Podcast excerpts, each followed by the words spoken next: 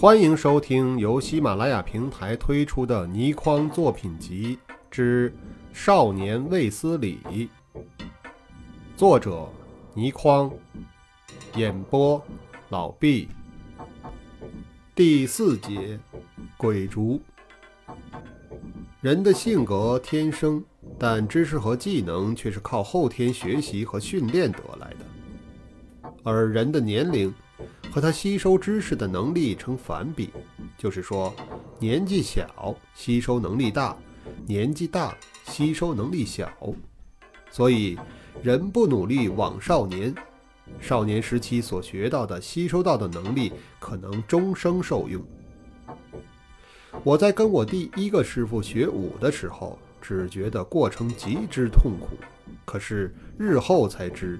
武术最重要的是根基扎得好，我就是扎好了根基，所以能在武术上有所成就。说起我的第一个武术师傅，神秘之极。后来我遇到了不知多少神秘的人物，包括了外星人在内，可是我仍然认为这个师傅是顶级神秘人物。上次曾约略提过他的一些怪事。这个故事则是以他为主的，只是一些零星的技术，等到成年之后，阅历多了，想起往事，有点蛛丝马迹，很是可疑。可是始终无法揭开他的神秘面目，也算是一件怪事。师傅住在大宅的一个小院落中，那是大宅内十分僻静的一处所在。在拥挤的都市内住惯了的人，很难想象一所大宅可以大到什么程度。像我儿时所住的大宅，有不少角落，全是儿童探险的目标，要一步一惊心地去查看，也不知会有什么怪人怪物忽然冒出来。若不是那一次，一个堂叔从湖南回来，我根本不知道那院落住着人。上次我说过，师傅喜欢竹，那个堂叔多半是师傅的好朋友。出外旅行回来，竟然带了十多盆盆栽的竹子，而且那是很大的盆子，有的根本种在水缸里，真难想象，千里迢迢是如何运回来的。几个挑夫大声哼吁着。把那十几盆各种各样的竹子挑进了门，我和几个年龄差不多的堂兄弟姐妹就拥过去看热闹。十几盆竹子的品种都不同，有的竟是四方竹，有的漆黑，有的翠绿，有的闪亮的金黄色条纹，有的一节一节鼓出，有的生满了椭圆形的斑点。这一种我认得，它叫香妃竹。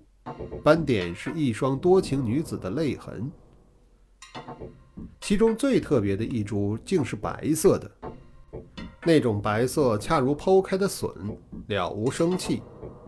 这种竹的形状也很特别，呈扁圆形，很粗，直径怕足有一虎口，高也只有四虎口。看来是从一株粗大的竹干截下来的一截。若不是有两根小枝打横伸出，又有几片竹叶的话，就只当它是一个扁圆竹筒，不知道它是活的竹子。这样奇怪的竹子栽种在一个白色的瓷盆中，算是最少见的。我一见这盆竹子就感到十分怪异，那自然只是一种直觉，说不出什么道理。堂叔拍着我的肩，来。捧起它，跟我来。我也不知道他要我去干什么。这盆竹子也相当重，我双手捧起，重得连脸都一下子涨红了。其他孩子看到这种情形，唯恐这宗苦差会落在他们身上，一哄而散。我吃力地捧着这盆竹子，跟在堂叔的后边走。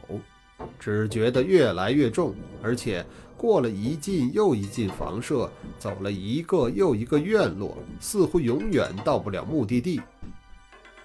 好不容易到了那院落，堂叔径自推门，我才看到有了一个人，又高又瘦，站在一丛竹子之前，明知有人来了也不转身。我已累得汗出如浆，气喘如牛，放下了那盆竹子。唐叔和那人开始了几句寒暄，我根本无法听得见。等到我定过神来时，师傅和唐叔已经来到了那盆竹子之前。我努力挺胸凸肚，好让他们注意，那竹子是我用尽了吃奶的力气搬来的。当时甚至还不到少年的年龄，只好算是大儿童。当然觉得自己的伟举非同小可，希望受到大人的夸奖。可是两个大人根本都不理我，只是盯着那竹子看。我这才看清师傅的脸色极苍白，可是双眼有神。有一种异样的光彩。他看了不一会儿，伸足尖一挑，竟将那盆我用尽了力气捧来的竹子当作是纸扎的一样，轻轻易易挑了起来，双手接住，神情激动之极，声音又哑又发颤：“这、这、这、这可不得了啊！你可知道这是这是什么什么竹子吗？”唐叔神情高兴。还怕你不识货呢？排教中的一个长老告诉我，这竹子百年难逢啊，叫鬼竹。我当时完全不懂什么是排教的长老，那是另外许多怪异故事的题材。各位如果不懂，别心急，日后有机会会介绍的。师傅的声音仍然发颤。是啊，那是鬼竹。他伸手在竹筒也似的竹子表面上轻轻抚摸着，像是在自言自语：“一直只是听传说，想不到真有这样的宝物啊！”唐叔恭维师傅：“阁下真是博学多才呀！人家告诉我这竹子的神奇处，我还不相信呢。”他说着，眼望着师傅，有点儿挑战的意味。像是想考考师傅，是不是知道这竹子的神奇处是什么？师傅深深地吸了一口气，说得十分缓慢。他那一番话我记得十分清楚，所以才有几年之后我和一个同学捉弄师傅的那宗恶作剧发生。师傅说道：“这竹子秉大地灵气而生，能通鬼域。”灵气所中，又能直通人心。他说到这里，先指了指自己的心口，犹豫了一下，又指了指自己的额头，继续说：“能和人心意相通。若是对着他不断思念一个人，这个人的面貌形容就会往竹身上现出来，惟妙惟肖。”唐叔笑了。正是啊，所以我千方百计找了来，正好为阁下解愁呢。当时我并不明白这两句话的意思，后来想起才知道，堂叔和师傅必然交情很深，知道师傅的心事，一直在思念着一个人，所以才千方百计弄了这株奇妙的鬼竹来，好使他所思念的人在竹身上现出来。我凭着记忆把大人的话记了下来，其实莫名所以，也无法求解意。当年冬季我就拜了师，此后每次见到师傅，都见他在竹前沉思，最多是在那盆鬼竹之前。我也很留意，竹身一直是哑白色，别说没有什么人像出现，连头发也不见一条。又过了几年，我已完成了小学课程，自觉已经很成熟，而且在同学之中，像以常识丰富、能说会道而出名。一次，许多同学聚在一起，又要我说故事，我就说了这个鬼竹的故事。谁知道所有的人听了都嘻哈绝倒，他们取笑我的原因是：哪有这种事？太不科学了。我十分恼怒。当时我听他们这样说的呀，竹子上出现什么人没有？好多人问我，我不禁气馁。呃，没有。个人又笑，只有一个同学现出十分顽皮的神情，走过来，在我耳际悄悄说了一句：“带我去，我去画一个人像在竹子上。”我先是一怔，但接着只觉得这个主意简直妙到了极点。这个同学姓吴，叫什么名字已经没有意义，只是一个名字而已。他字号道子在世，又有一颗印章，刻的是“丹青妙手天下独步”。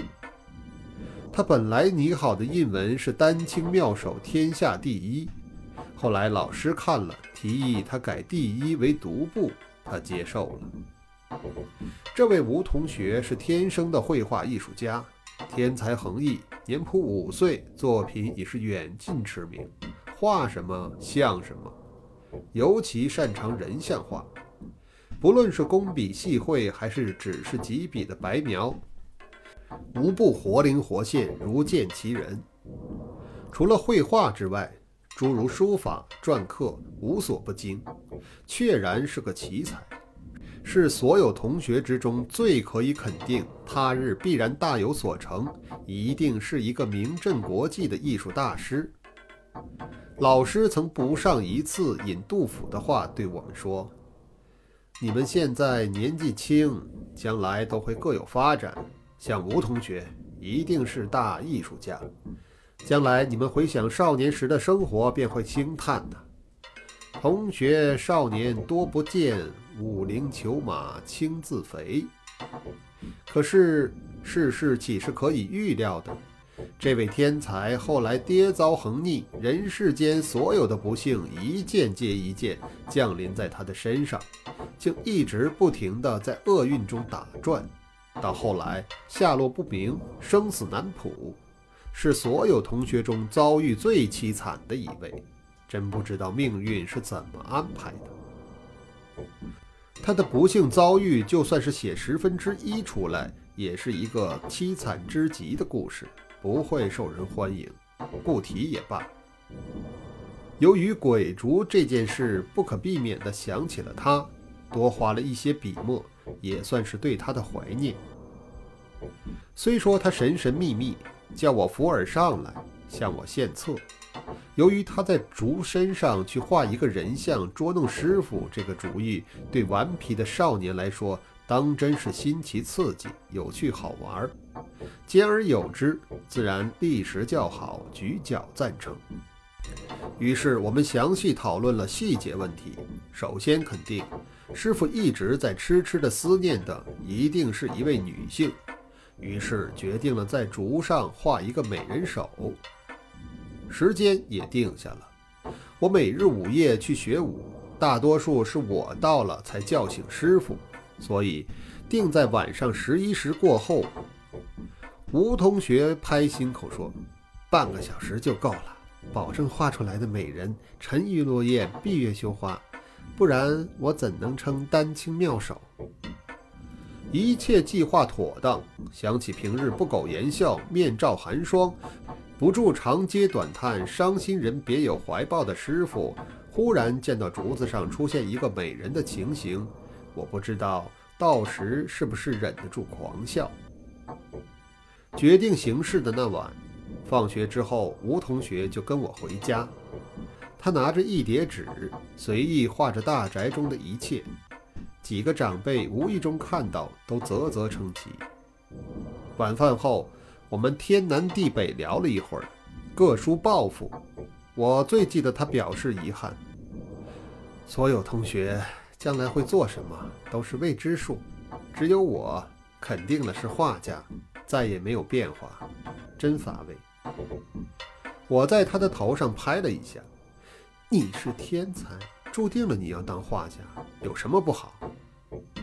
当时自然想不到。发生在他身上的变化比谁都多。临出发前，我毕竟有点害怕，偷了小半瓶酒来，和他一人一口喝完，壮壮胆子，然后就偷进了师傅住的那个院落。当晚月色很好，大宅各处都是各种秋虫所发出的叽叽啾啾的声音，更令环境清冷。一进院子，就看到了那盆竹子。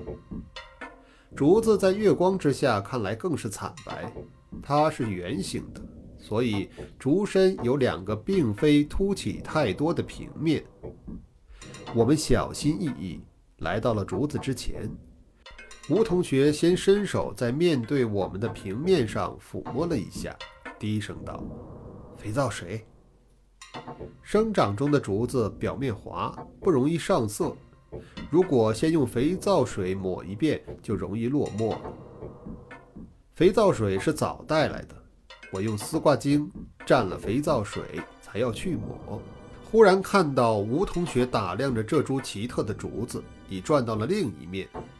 只见他双眼怒突，眼珠子像要跌出来，盯着竹子，张大了口，喉间咯咯有声，神情如见鬼魅。当时我还没有想到事情会那样令人震撼，我只是看出他想大声叫，只是还没有叫出声而已。而如果给他大声一叫，必然叫醒师傅，那可是大祸临头了。所以。我一个箭步掠向前去，以最快的动作一伸手，已捂住了他的口，不许他叫出声。我的手才一捂上，他竟然张口咬住了我的掌缘，极痛，几乎令我忍不住要大叫起来。我也确实张大了口，可是也就在这时，我看到了眼前的情景，那令我再也发不出声音来。月光之下。看得分明，在竹子的另一边，那惨白色的竹身平面上有一个绝色美人的头像，几乎和真人一样大。那不仅是人像，简直似活的，像是电影镜头。那是一个年轻女人，神情略带愁苦，可是又有着一丝令人心醉的微笑。眉梢眼角的那种美意，即使是少年人看了也会心醉。眼波流转，朱唇微微，似欲言语。他究竟有没有发出声音来，我们都无法知道，因为脑中轰然作响，如同天崩地裂。我们想在竹上画一个女人捉弄师傅，可是竹子真是鬼竹，真的有那种神奇的作用，会现出人像来，而且是活的人像。我们盯着竹上的美女，不知多久，恰好有一朵云遮蔽了月光时，竹上的人像竟也淡去。等到月光再现，竹上已什么都没有了。我拉着吴同学向外就跑，奔到了一堵墙前，方大口喘气。吴同学面色煞白，十分认真：“我画不出来，我再也画不出来了。”我同意他的话，出现在竹子上的人像根本是活的，怎么也画不出来。吴同学忽然握住了我的手臂，那美人必然就是你师傅日思夜想的人了。你，你看他像谁？画家对人像的观察细致深入，自然有异于常人。我摇了摇头，反问道：“像谁呀？”吴同学十分认真地回答：“像我们班的女同学，祝香香，像她。